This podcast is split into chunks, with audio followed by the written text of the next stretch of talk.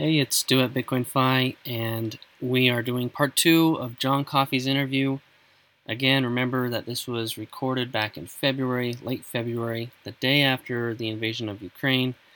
And if you have missed part one, I'd encourage you to go back and get some context on what we talked about with the Federal Reserve, central banks, interest rates, inflation, just kind of a foundational knowledge. And in this part of the interview, we're going to get into John's perspective on Bitcoin, and it's kind of interesting because we both see the same problem, but we see a different solution. Where I see Bitcoin as a possible solution, John does not, and he's going to lay out his reasons why. I think it's really good to not live in an echo chamber, to not just go with confirmation bias and filter out anything that doesn't agree with you. So I thought it was awesome to have John come on here and give his dissenting opinion on Bitcoin and why he doesn't like it and why it's not the answer. And with that, we'll get into the show. We kind of talked about this before we started recording, but it seems like with all the stuff going on with the Federal Reserve and the central banks, I see all the same frustrations with the problems that they've created being talked about by people in the crypto community, specifically regarding Bitcoin as a hard asset and stuff like that. But it seems like you see the same problem, but we're seeing different solutions. So maybe we can shift a little bit and talk about Bitcoin. Now, Bitcoin and crypto are two different things. Like there's Bitcoin and there's everything else in my mind. Uh, we can talk about everything related to crypto, whatever you want to share. But you know, why is Bitcoin not the answer? Why is crypto not the answer? And what are the answers then? What I mean, it seems to me like you really like real estate, but I think one of the problems, at least if you're not getting a REIT or using like Fundrise or some other platforms that let you crowd fund real estate projects, it's pretty cost prohibitive for someone to get. Maybe we just very quickly wrap up the real estate bit and go into the Bitcoin then. Um, okay in in terms of my own investment, you know, I've always tried to minimize the cost of investment. So therefore, if I can invest directly rather than through a fund manager or a REIT or anything else, and uh, that's better for me. So I've always, you know, bought uh, houses basically uh, directly myself, usually in an area that I know very well, more often close to where I live.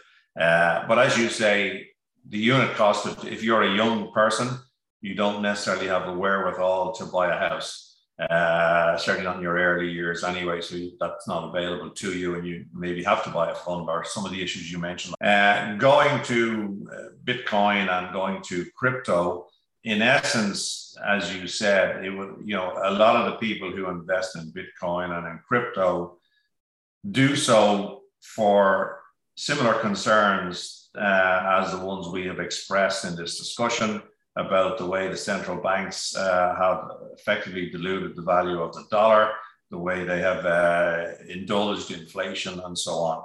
Uh, and people want to protect their investments. The difference between me and people who uh, support, you know, Bitcoin and then support crypto as well is I don't see either of those two as a solution. Uh, my biggest problem is, you know, the lack of an intrinsic value. Going back to, if we take the opposite, I, I see real estate and Bitcoin or crypto as the opposite ends of the spectrum from an investment point of view. You know, uh, real estate is the hardest asset you can get. It has very clear intrinsic value, as we discussed. You can live in a house, you can rent it, and so on. Uh, so you have a, a return. Crypto doesn't have any intrinsic. There's no dividend, there's no automatic cash flow. To me, it's purely speculation. And uh, that's my biggest objection, but I have several other objections as well. I do understand the rationale behind the blockchain technology. I do understand it has a number of, of merits in terms of kind of independence from interfering governments or central banks and so on. But I also believe some of those features uh, are creating a problem. I think the anonymity of it is, is a big problem because I think it attracts people who want to remain anonymous. And uh, a lot of those people are, you know, criminals and drug dealers and money launderers, etc. Now they also operate in the fiat currency world, but I think Bitcoin makes it easier for them. Uh, also, the cyber hackers and so on, all the kidnappers, all those kind of people are attracted to uh, Bitcoin. Um, so, you know, I don't, I, I also have serious reservations about the scarcity element that's flagged the whole time as a reason to own Bitcoin, that there'll only ever be 21 million. My understanding is that that can be changed. And if it takes a majority of the investors, uh, that 21 million limit can be removed. Now, I'm, I'm told and I understand that in those circumstances, what you would have is not Bitcoin, but some competing product to Bitcoin. But either way, it's another increase in supply. And obviously, there's been a lot of money made by Bitcoin miners. When we reach 21 million, they can't make any money from mining Bitcoin anymore. So they would have a motivation, certainly, to um, maybe look to do something different. So therefore, I don't see that 21 million as a lot hard number. I would be a huge supporter of, for example, the gold standard when we had it, because that was a finite number uh, and it imposed massive discipline on politicians, for example, who couldn't just spend what they want and could just print more money to back, them, back it up. Uh, so that concept is one that I like, but I just don't see Bitcoin as the solution, you know? Yeah, I can see where you're saying it's a stretch. Um, I think you're right. I mean, it would take a majority to change the Bitcoin hard cap of 21 million. Uh, I do know that the miners, I think they get still transaction fees, but yeah, maybe they would be incentivized because they want to get more to, you know, maybe there would be consensus one day. That that's, you know, mining is not going to end until the year 2140. So this is a, a long way out um, before I could see anything changing. I guess the incentive would be, though, it would be to not dilute it because if they do dilute it, then they, you know, they're diluting the Bitcoin they already have, I guess. But but I, I, mean, I get what you're saying. They're not. But let me make one simple point then. Let me make one. You know, I always feel when you look at some concept, the best way is to take it to the nth degree and see if it makes sense. So let's say, for example, I came out tomorrow and I mined one coin, and I said to you, right, that's one coin. I'm never going to make any more. You know, so in theory, if you go with the scarcity factor, that coin should be worth a fortune. But in actual, in actual fact, it's worth nothing because it doesn't do anything, you know, it doesn't achieve anything, it doesn't generate a cash flow. So to me, scarcity on its own, it, it has to have a use and a genuine use. And I know Bitcoin supporters will label several different uses that they perceive it has. Uh, I suppose I don't perceive those uses to, to either exist or to be valuable. Uh, but I think scarcity on its own is meaningless. You know, it, it has to be a valuable thing that's scarce, not just a thing that's scarce. There's lots of things that are scarce. There's lots of things that we don't produce anymore uh, that we produced 30 or 40 years ago, but we stopped producing them because they were no good. You know, so uh, I just think scarcity on its own is not an argument. You know. Yeah, that makes sense to me. Um, so let me. I just want to push one more thing. What about scarcity effect with with a network of millions of people that can you know transmit that. I mean i think we're kind of seeing a little bit of the use case with uh, you know the freedom convoy in canada how gofundme got political and refunded all the donations to the truckers and and you know we talked about the censorship resistance where yeah, governments can't meddle. I mean i think there is a little bit of value to the network like kind of facebook you know it's free.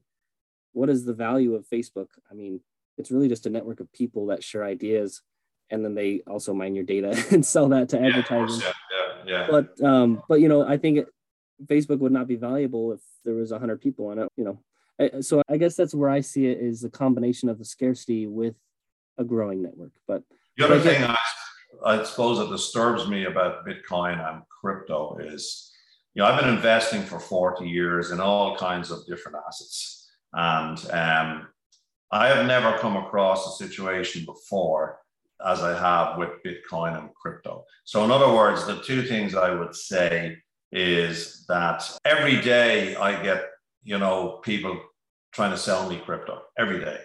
That never happened to me with stocks. It never happened to me with property. Okay, when there's a boom on, you'll have more people trying to sell you stuff and so on. But basically, they need crypto to continue to have buyers, or else the whole thing falls apart. The other point was the people who invest in crypto are different people from the people who invest in other assets for the most part. my experience is anytime I have a conversation about crypto with someone on LinkedIn, for example, and this happens very often because I'm perceived, uh, rightly perceived as a critic of crypto and Bitcoin. Anytime I have a conversation, I look at that person's profile on LinkedIn, and it's not the profile of a financial investor. It's almost never the profile of experience. So ask yourself, why are all the experienced financial investors who invest in every other asset and they've been doing so for years not investing in crypto? To me, the people who are investing in crypto are typically technology people or people who work in what I would describe as traditional job, non-financial jobs. So they don't have the same. I'm not. There's some of them are incredibly smart people. I'm sure, and a lot, there's a lot of incredibly smart people in the technology world in particular. But it doesn't necessarily mean that they're financially smart. And you know, to me, if crypto is a great investment, there's lots of incredibly financially smart people that we know of. They will be investing it. And to me, they're not, and with good reason. And you know, people will say that, oh well, the banks are embracing crypto, or a country like El Salvador. It's the lunatic countries that are doing it. It's not the kind of if, if there is such a thing as a sensible, well-managed country and so on, they're not doing it. And the embracing of the banks, if you lift the veil, what the banks are doing, the ones that are involved, are they're enabling their customers to buy it because they can make money out of it. They're not buying it themselves. Uh, and that's the thing, you know, banks will get involved with anything they can make a fast book from. And if they think there's enough uh, customer demand, they will set up all kinds of crypto services uh, that they can charge fees for and commissions on and so on, you know? Yeah, those are all valid points. I, I don't disagree with what you've said. It is funny because on LinkedIn, we see several financial advisors and they, they all tend to hate Bitcoin and crypto. So I get exactly what you're saying. And, you know, part of me has wondered if that's because of unfamiliarity. Maybe they feel threatened because Bitcoin has appreciated so much that it makes them look silly. I don't know. Or maybe they're mad they missed out. But well, it has appreciated so much. And I know people who've made a lot of money from Bitcoin and good luck to them. But I mean, you know, the fact that like I go back to the, you know, the, the Dutch tulip bulbs in the 1600s, where if you owned tulips at the right time, you made a fortune. But then the day the music stopped, you were bankrupt. And right. uh, the fact that people made a lot of money out of Bitcoin to me doesn't really validate it. As you say, people may feel they look stupid for not having invested. Um, you know, I, I just perceive it's more of a cult almost. I really do.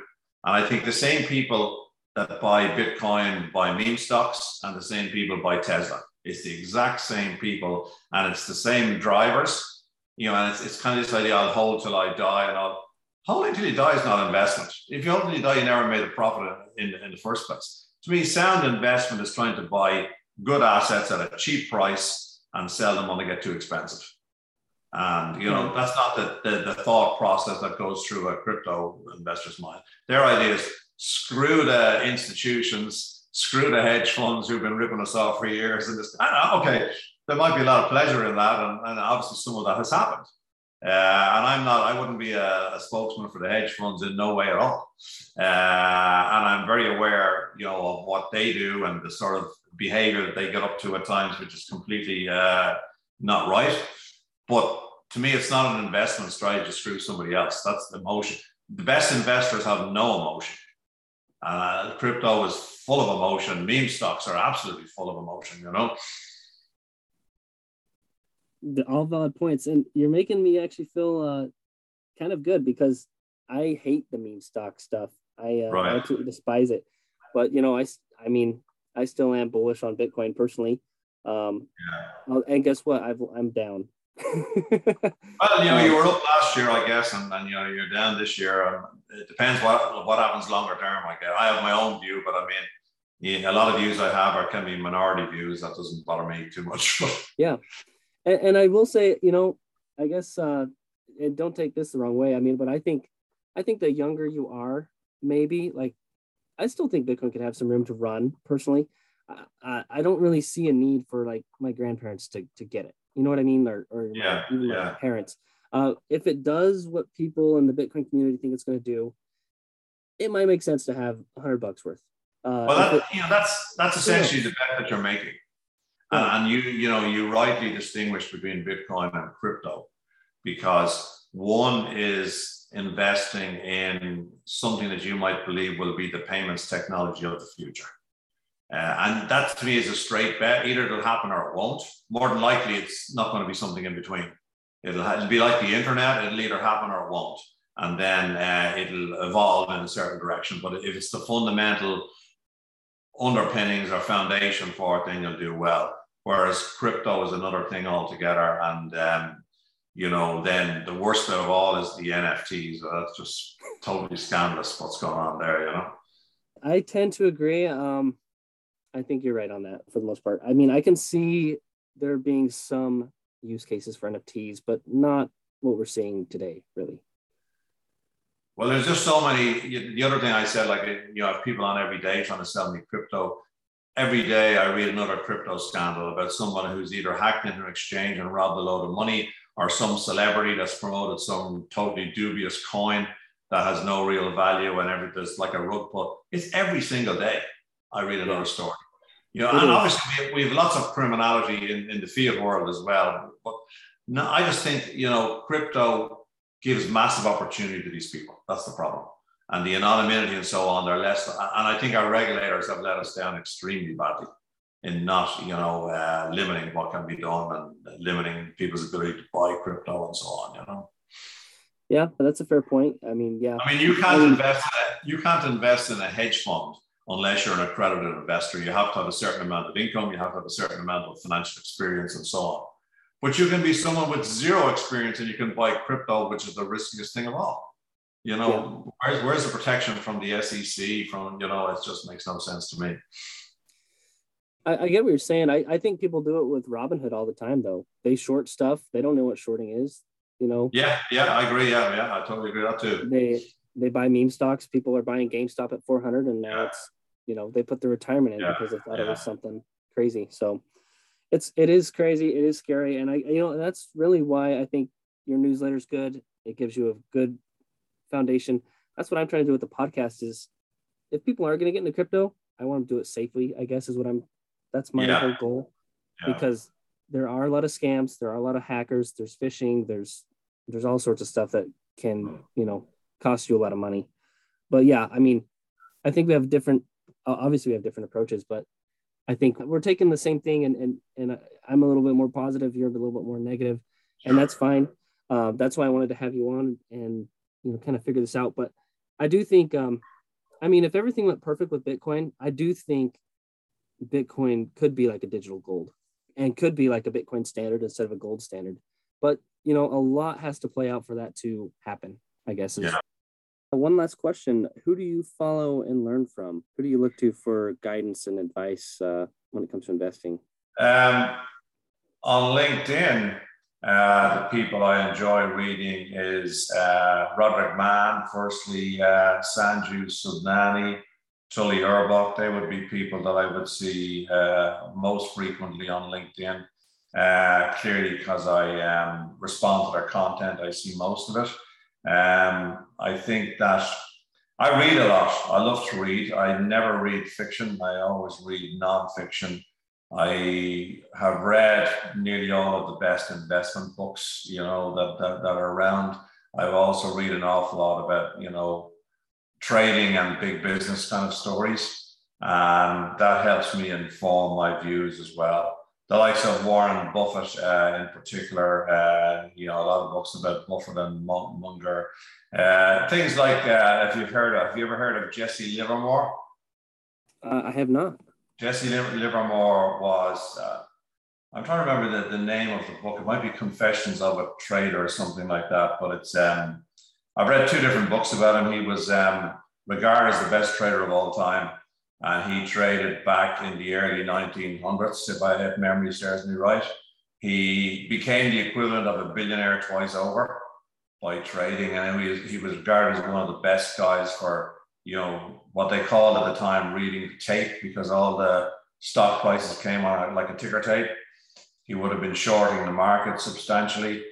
Uh, so he made two fortunes and then he lost both of them. Unfortunately, he ended up killing himself. So it's a strange story, but when you read the biography and the story about him, his understanding of, of markets and how markets work and how markets are impacted by human emotion in particular, is very, very insightful. And, um, you know, I try to read, uh, you know, books about or by the top investors and the top traders of our time, you know, hedge fund managers and so on. Uh, I find them very interesting. Awesome. Yeah, I'll try and look up that book and I'll put it in the show notes. But yeah, Google Jesse Livermore. There's two or three books that I would highly recommend them. And there's um, a book by Benjamin Graham, who was Warren Buffett's mentor. I'm trying to remember the name of it now. Something about investing, but it's it's the best book on investment you would ever read. Warren Buffett would say the same. Um, I just can't. It might be something like stock market analysis or something like that. I can't remember the exact name offhand. I think I know the book you're talking about. I can't yeah. think of the exact title either. Yeah, essentially, if you, if you if you believe in value investing, which I do, uh, that book is by far the best, and would would reflect everything that Buffett himself does. You know. Yeah.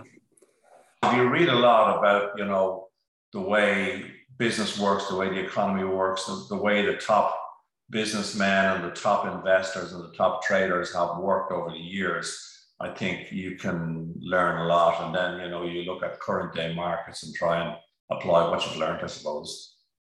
Yeah. Well, thanks for coming on, and I appreciate you sharing your insights. Definitely a good overview of, you know, the central banks and the Federal Reserve, and and why we're in the situation we're in. And I'll make sure that people are aware of where they can reach out to you on LinkedIn, and also donate to the Naples shelter that you are affiliated with. That's very kind of you, and thanks for having me on. I enjoy it. Well, that wraps up another episode of the Bitcoin Fi podcast. I hope you enjoyed part two of this interview and hearing John's thoughts on why Bitcoin is not the answer. Um, do with that what you will. It's something I'm still learning about myself with Bitcoin. You know, and this is one of the things that I try to do with this podcast. It's kind of a fine line to walk. I can totally get why Bitcoin is everything to some people. And I can also see a lot of the criticisms that have some merit, possibly. To me, it is the biggest asymmetric bet that I could make, and that's why I've chosen to allocate to Bitcoin. To me, I just see it as how long can the traditional financial system go with huge loads of sovereign debt, with so much deficit spending? Like, at what point does it just fall apart, and I think Bitcoin is maybe that way out. Um, I saw a post the other day that you know you don't buy Bitcoin to get rich, you buy Bitcoin to cast a vote to opt out of the system and into a new system. So again, this is all just do your own research, figure out what's right for you.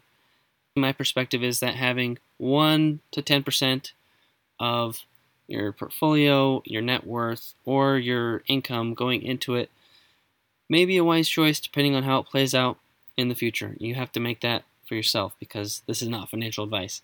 I can see the argument for having no allocation, I can see the argument for having all in allocation.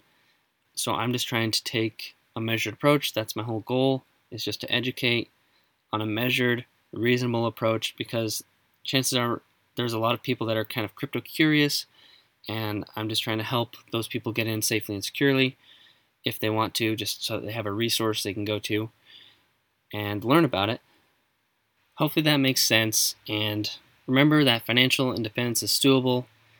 It takes work, it takes smart choices, it takes a lot of planning, but it is doable. And I hope that I can provide some more value to you over time.